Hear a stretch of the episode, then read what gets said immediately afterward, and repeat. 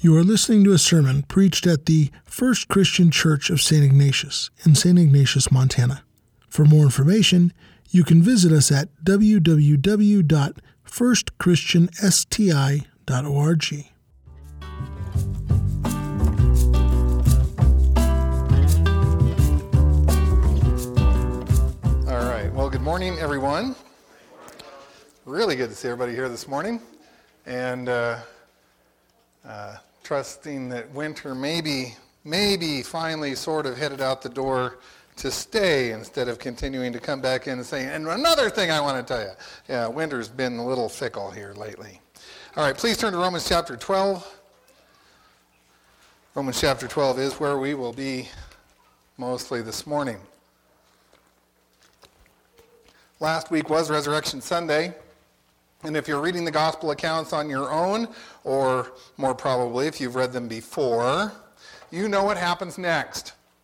Over a period of about 40 days, Jesus appeared to his disciples in various places, helping them to assimilate the fact that he really had risen from the dead and preparing them for his departure.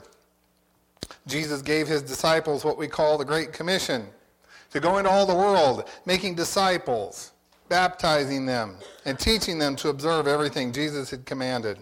And then we read this in Acts chapter 1, verses 9 through 11. Speaking of Jesus, it says, "And after he had said these things, he was lifted up while they were looking on," that's his disciples standing there looking, "and a cloud received him out of their sight. And as they were gazing intently into the sky while he was going, behold, two men in white clothing stood beside them. They also said, 'Men of Galilee, why do you stand looking into the sky? This Jesus, who has been taken up from you into heaven, will come in just the same way as you have watched him go into heaven.'" And we count on the promise of those last words that Jesus is coming back, at which time he will take those who belong to him to be with him in God's presence forever.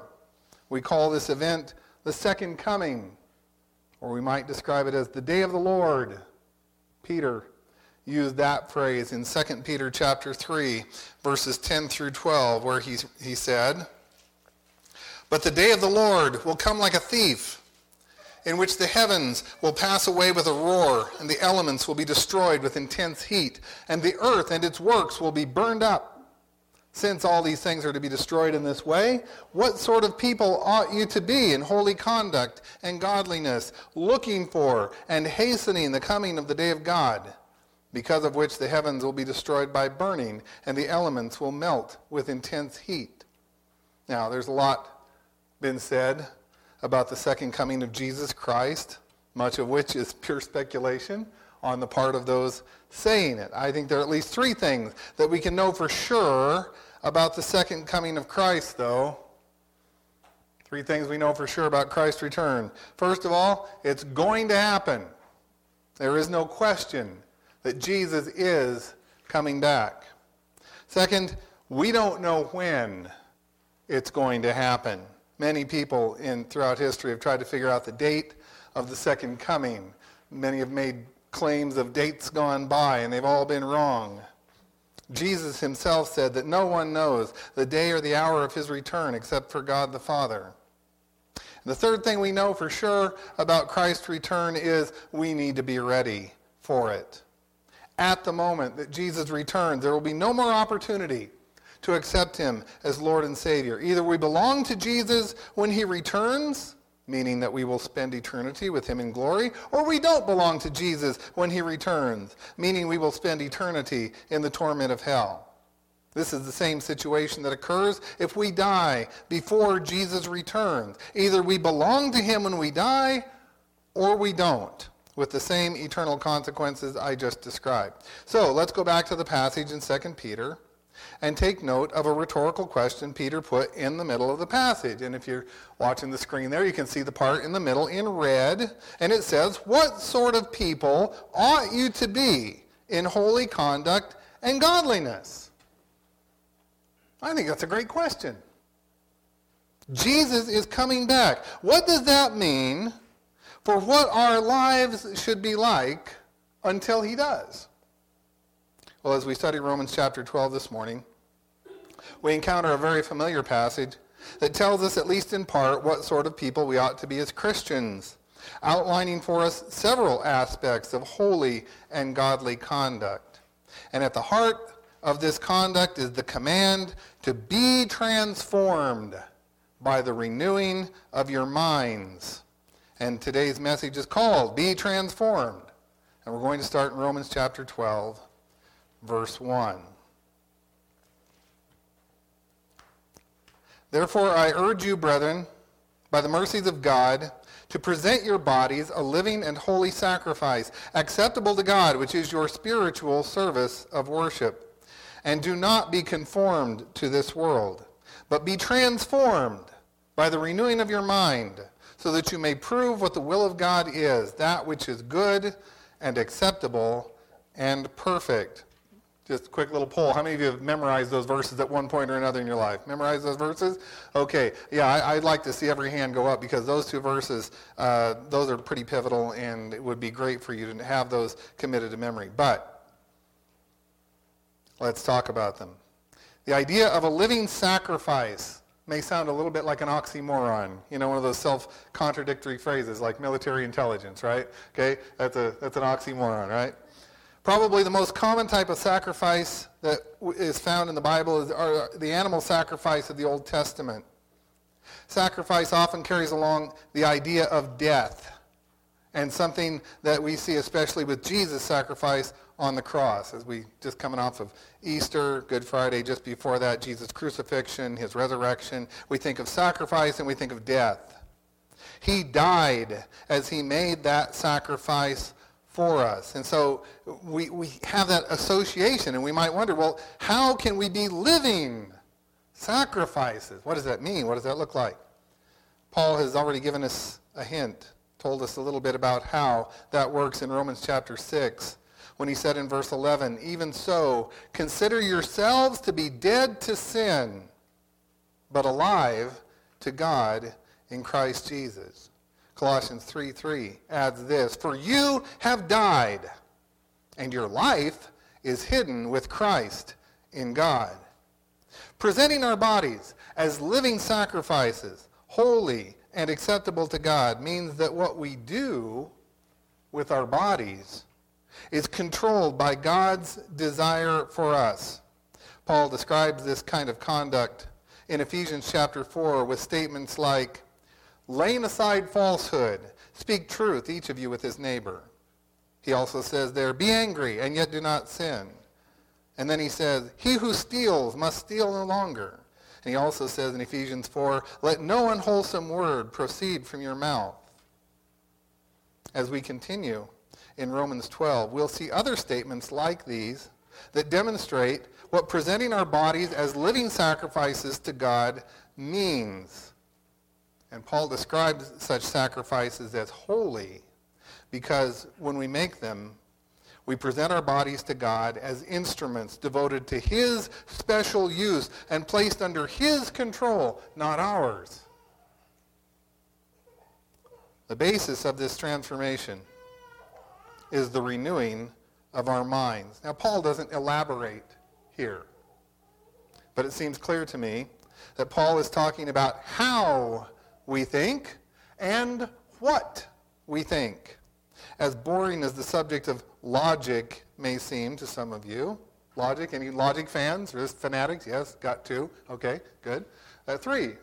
Rick, I missed that in. All right. God himself is a logical thinker, and he created our universe and our world to adhere to principles of logic. And yeah, it has a lot to do with truth. This means that some things are true and some things are false. Some things are good and some things are bad. Some things are right and some things are wrong. And the alternative to logical thinking is madness, because it would be to believe that absolute truth doesn't exist and that nothing is either good or bad or right or wrong. You ever heard anything like that before? Absolute truth doesn't exist. There's nothing either good or bad or right or wrong. Yeah, we hear this all the time, don't we? Yeah, we hear that all the time. This is exactly the position that the world around us generally promotes in many ways. No absolute truth, no such thing as good or bad, no such thing as right or wrong. I disagree. To be transformed by the renewing of your mind, in part at least, means that you accept God's standard of how to think and what to think. And I also believe that it's obvious that the presence of the Holy Spirit in the Christian's life is critical to this process. That's a topic for another day. We could spend all day on just that. When our minds are renewed and we are being transformed, it becomes clear that we can't accept Jesus as Lord and Savior and then just go do whatever we please.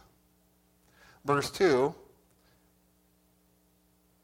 says, do not be conformed to this world. All the selfishness and sinfulness and evil behavior that we see in the world around us is off limits to the Christian. Truth, goodness, and righteousness are the standards of Christian conduct. Paul put it more eloquently in Philippians chapter 4, verse 8, where he said, finally, brethren, whatever is true, whatever is honorable, whatever is right, whatever is pure, whatever is lovely, whatever is of good repute, if there is any excellence and if anything worthy of praise, dwell on these things. Now, do you think Paul meant that we should think about things that are true, honorable, right, pure, lovely, of good reputation, excellent, and praiseworthy, but then we can go do things that are none of those? You think that's what he meant? As long as you're thinking about it, it's okay. You can go do whatever you want. No, I don't think so. No. Proverbs 4:23 says, watch over your heart with all diligence, for from it flow the springs of life. And when Solomon wrote that, I think he's talking about our heart in terms of what we have incorporated as the standard of how we live, who we are, and how, what it is that we let make the decisions for what we will think and what we will do. What you think is reflected in what you do. In Romans 12, Paul calls us to be transformed so that what we do is in accordance with God's good, acceptable, and perfect will. It might sound like a goal you can't reach. I don't think it's beyond our grasp at all. I don't think it's that difficult. I think we make it more difficult because we want things that are at odds with it. And so we need to be transformed. We need to have our minds renewed so that we can conform to God's good, acceptable, and perfect will. Go to verse 3.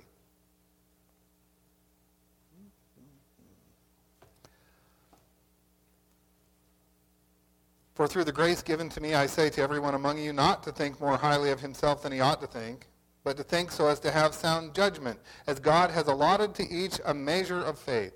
For just as we have many members in one body, and all the members do not have the same function, so we, who are many, are one body in Christ, and individually members one of another. Since we have gifts that differ according to the grace given to us, each of us is to exercise them accordingly. If prophecy, according to the proportion of his faith. If service, in his serving. Or he who teaches, in his teaching. Or he who exhorts, in his exhortation. He who gives, with liberality. He who leads, with diligence. He who shows mercy, with cheerfulness. In verse 3, Paul continues to talk about how we think, saying that we should use sound judgment in how we think about ourselves that corresponds to the measure of faith that each Christian has received from God. And he says that those are different. I think this corresponds well with the idea of humility. I like the definition of humility being seeing yourself the way God sees you, having an accurate perception that is in accordance with what God sees when he looks at you. Paul says to use sound judgment as we consider ourselves, and I'm sure that the Holy Spirit is needed here as well. Now, why is Paul telling us this? Because the body of Christ, the church, is diverse. It's made up of people from different backgrounds and experiences that have different talents and abilities, that exhibit different personalities and character traits. In short, I'm not you, and you're not me, and you're not each other. Okay? At the same time, there's only one body of Christ, and every Christian is a part of that body, which makes us members of each other. What God desires for me to bring to the body of Christ is important for you. And what God desires for you to bring to the body of Christ is important for all the rest of us Christians. It would be wrong either to assume that what I bring to the body is all that the body needs, or that what I bring to the body is unnecessary and it's not needed at all. It would also be wrong to assume that what you contribute to the church has to be exactly the same as what I'm supposed to contribute to the church. God doesn't want us all to bring exactly the same talents and abilities into the body of Christ. And the church doesn't need us all to bring the same talents and abilities into it, just like your physical body doesn't need all the parts to do the same thing. Kidneys are really important, but you wouldn't want your body to just be a giant kidney, would you? Okay? Yeah, I mean, finding clothes would just be impossible. Shoes would be out of the question. Don't go there. All right. You get the point. For this reason, Paul makes it clear that the spiritual gifts that the Holy Spirit gives to Christians aren't all the same. Now, there may be some overlap among us in more than one person having, say, the gift of teaching or the gift of giving, and that's a good thing, just as it's good for your body to have more than one kidney. God did that on purpose, and he knew what he was doing, and he always does. God graciously gives whatever gifts are necessary at whatever time they are necessary, for whatever duration they are necessary, in order that the church would function the way that it ought to. But that means that if God has given you something to contribute to the working of the body of Christ, you have to bring it. And if you're a Christian, God has given you something to contribute to the working of the body of Christ. So if the body's going to work correctly, whatever it is he's given you, you have to bring it, and you have to use it. And so our responsibility is to use the gifts he's given us in an appropriate way. The gifts listed here: prophecy, service, teaching, exhortation, giving, leading, and showing mercy are just a few of the gifts that God gives for the proper operation of the church. This is not an exhaustive list, and Paul gives these as examples to make a point. And in my view of the Scripture, some spiritual gifts mentioned in the New Testament are no longer needed or present. And these would include the gift of prophecy in the sense of inspired utterance, not already given in the Scriptures. Don't think we need that. I think that the Scriptures are complete, and God has given us his revelation as he wants us to have it. Speaking in tongues, interpretation of tongues, healing through the laying on of some earthly person's hand. These are things that were needed for a time, and they served a purpose, and it seems to me, from the way I understand the Scriptures, that time is over. That purpose has been fulfilled.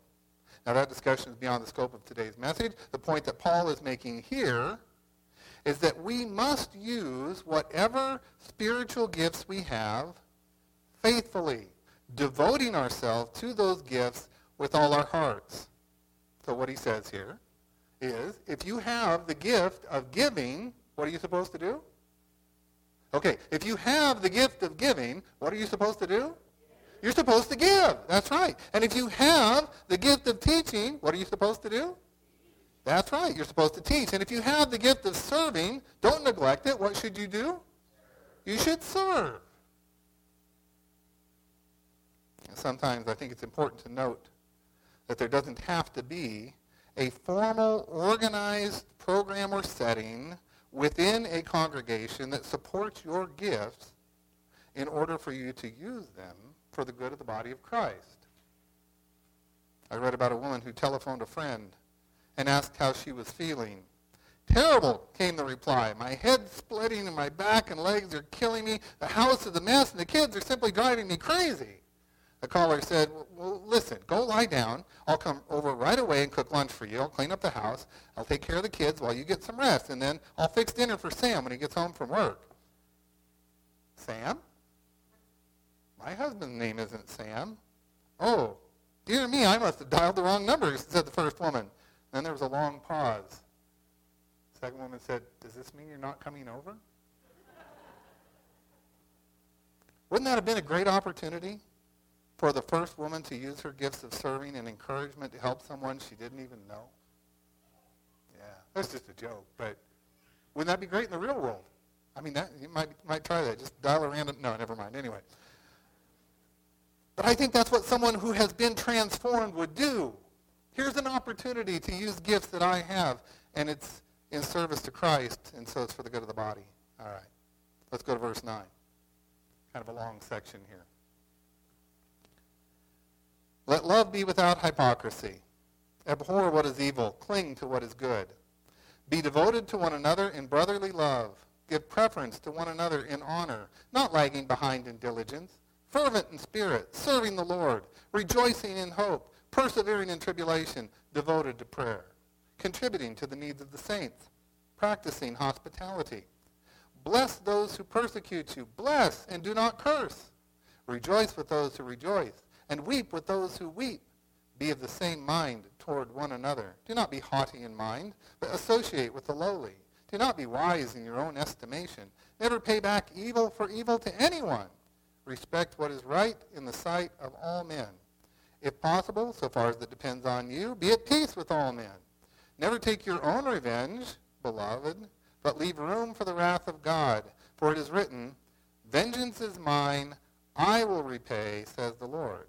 But if your enemy is hungry, feed him. And if he is thirsty, give him a drink. For in so doing, you will heap burning coals on his head.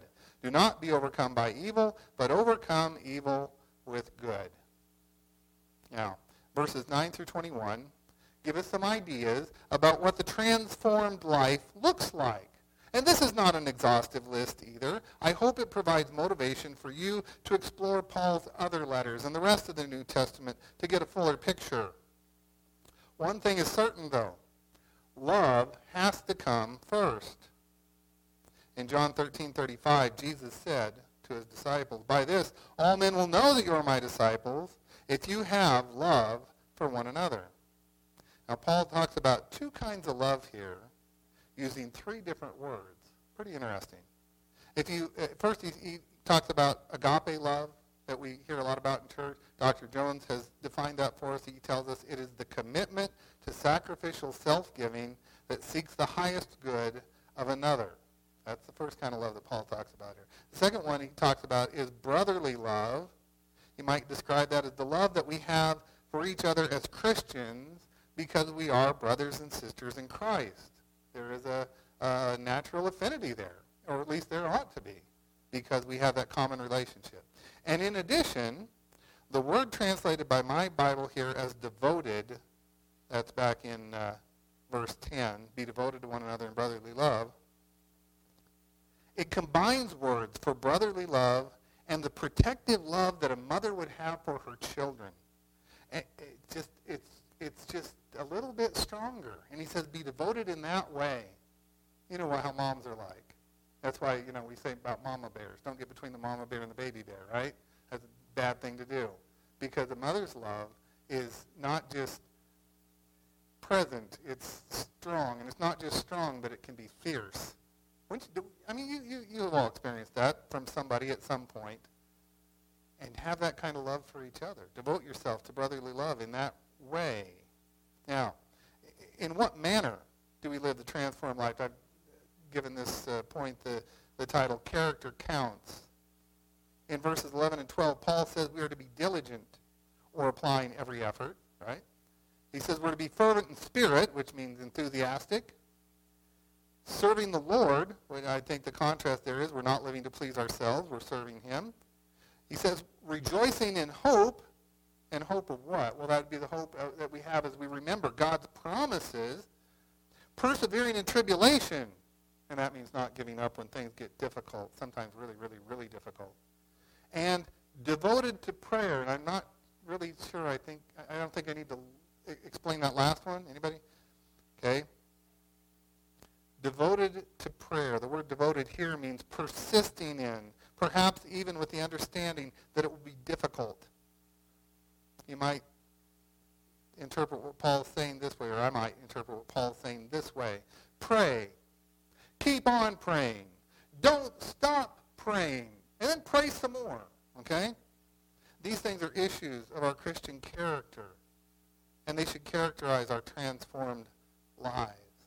And then verses 13 through 16 give us a brief list of how to apply our transformed lives to others. Paul tells us to contribute to the needs of the saints. You might remember back in Acts chapters 2 and 4. The Christians in Jerusalem were said to have all things in common. And it was said that not one of them claimed that anything belonging to him was his own, but all things were common property to them. That's just the way they operated there in the early church in that time. There are a number of reasons for that. Again, that's a discussion we're not going to get into. But some have used these descriptions to portray the church as either communist or socialist. Of course, that's completely false. And the difference, at least in part, there's more than just this, but communism and socialism determine property ownership and wealth redistribution by force.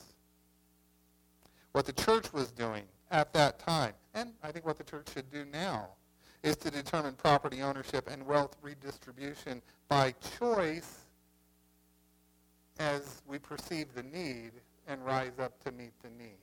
Okay? Paul just says that we should contribute to the needs of the saints, and yeah, I've read a lot of stuff into that, but I wanted to talk about that for a moment. Paul also says that we should practice, or the word could mean pursue, hospitality. Now, that word might mean something different to several of us. You know, as you think the word hospitality, we might think of it providing a meal or a place to stay for someone. And those things are examples, or can be examples of hospitality.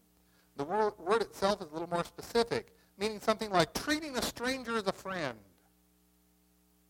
Given to hospitality, right? Practice, pursue hospitality. Treat a stranger like a friend. That may involve a meal or a place to stay. It may just involve being a friend for someone who needs one, whatever that means at the moment for that person. Okay? Then Paul gives a command that most of us will find difficult, at least at some point. Rick was talking about this morning. Rick, I thought you were going to stomp all over this. You didn't. So it's nice. You know, what you said here in opening exercise is going to dovetail well here. Paul says, bless those who persecute you, right? And don't think that you can bless them and curse them. We try to have it that way, don't we? Don't do that, okay?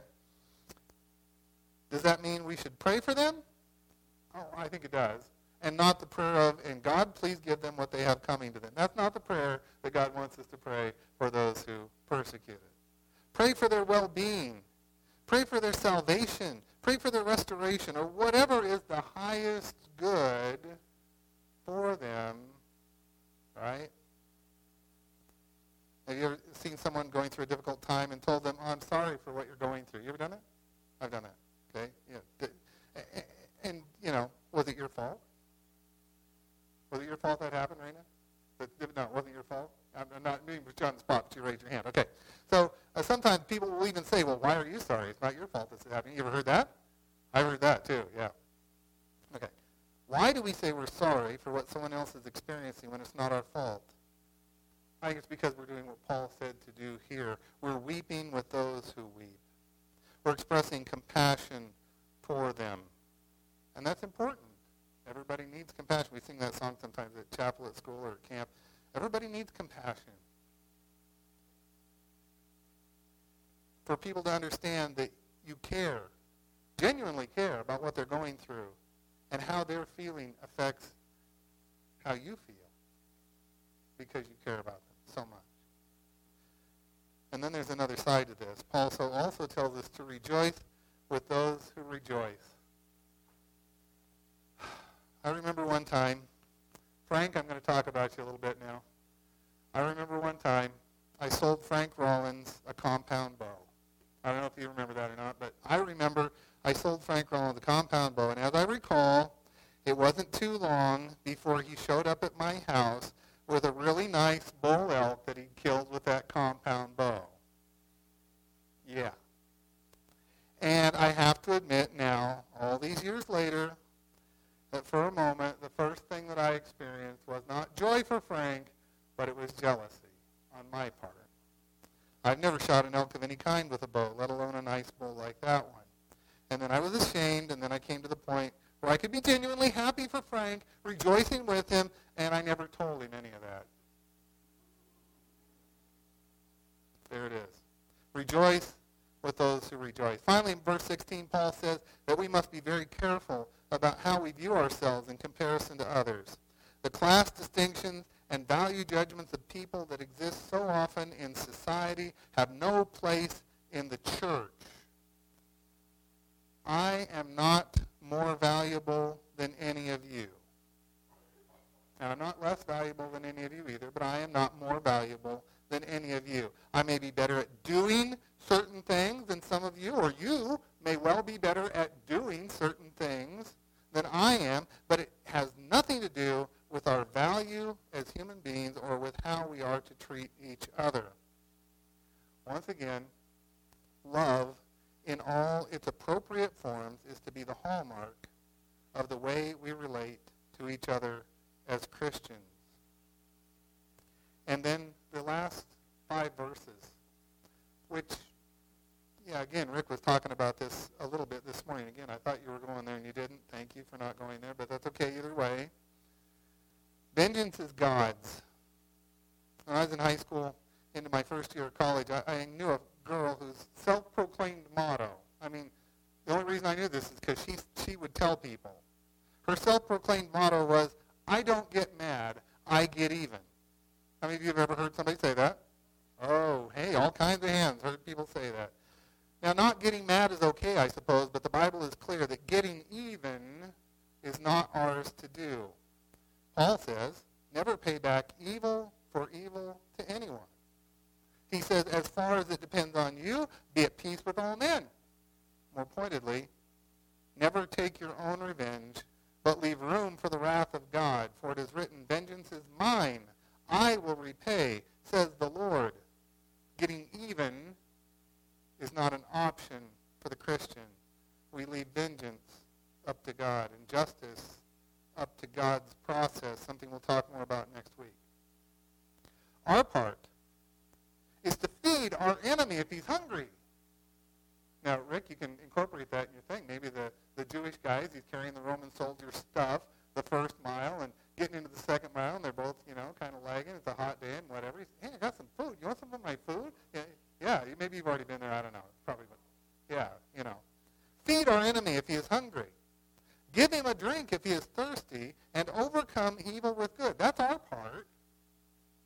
If you're a Christian, even your enemy deserves to have the love of Christ shown to him by you. Now, we can try and push that off and say, somebody will witness to him, and he's done all these things to me. I don't have to be the one. No, you may be exactly the one who needs to show the love of Christ to your enemy.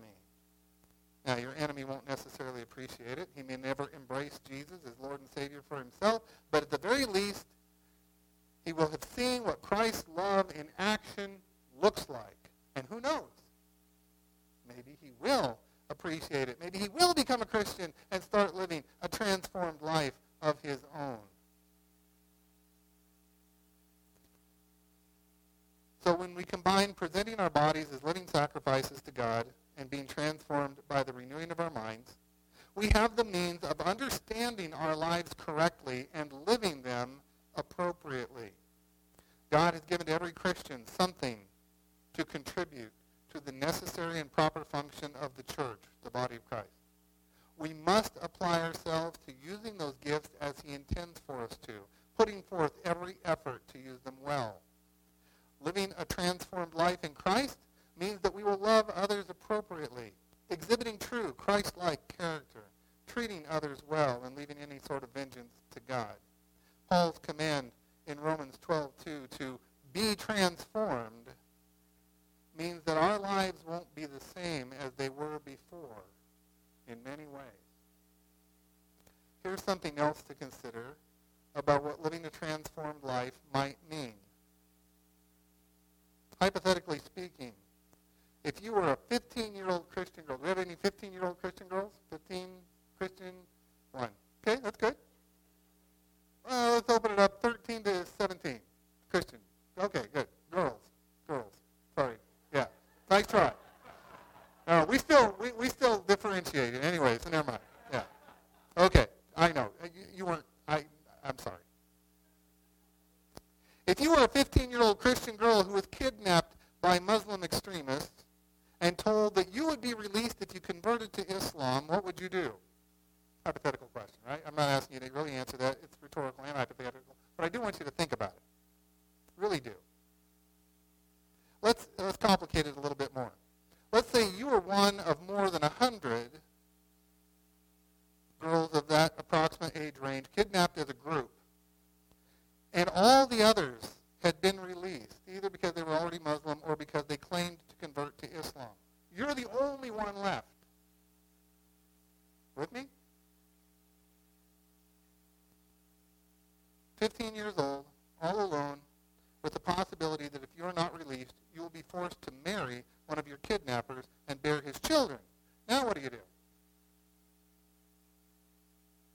Well, while this is a hypothetical question for you, it is not a hypothetical question for Leah Sherabu, a 15-year-old Christian girl in Nigeria. She and 109 other girls were kidnapped by Boko Haram, a militant Muslim group, on February 19th of this year. 5 girls died, I think, in the course of the kidnapping as it was taking place. I'm not sure how that went exactly. All the other girls had been released and returned to their families. But Leah remains with her kidnappers because she refuses to convert to Islam or to renounce her Christian faith. What a powerful testimony, both to her kidnappers as well as the other kidnapped girls. Now, we don't know how it will all turn out, and I think we certainly should pray for her safe return. But praise God that she is holding fast to her faith. I don't know her, never met her, may never meet her this side of heaven, but it sounds to me like she is living the transformed life. Now, you may never be kidnapped by Muslim extremists, or I suppose you might. I mean, it could happen. You never know. But you certainly will be called to account on the day when Jesus Christ returns. So will you be living a life transformed by the Holy Spirit because you have accepted Jesus as your Lord and Savior? Or will you be living a life that is conformed to worldly ways and worldly things? The bottom line is either you belong to Jesus Christ or you don't. Another way of saying that is either you have the Holy Spirit living in you or you don't. Either Jesus is your Lord and Savior or he isn't.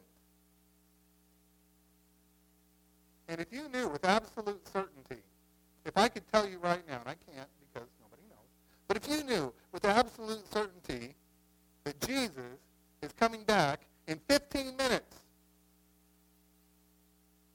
what would you choose right now? For all I know, he could come back in less than that. For all you know, that's true too. I hope you'd choose to belong to Jesus. If you're not a Christian this morning, but you're ready to accept Jesus as your Lord and Savior, ready to start living a transformed life, please come forward as we stand and sing our invitation.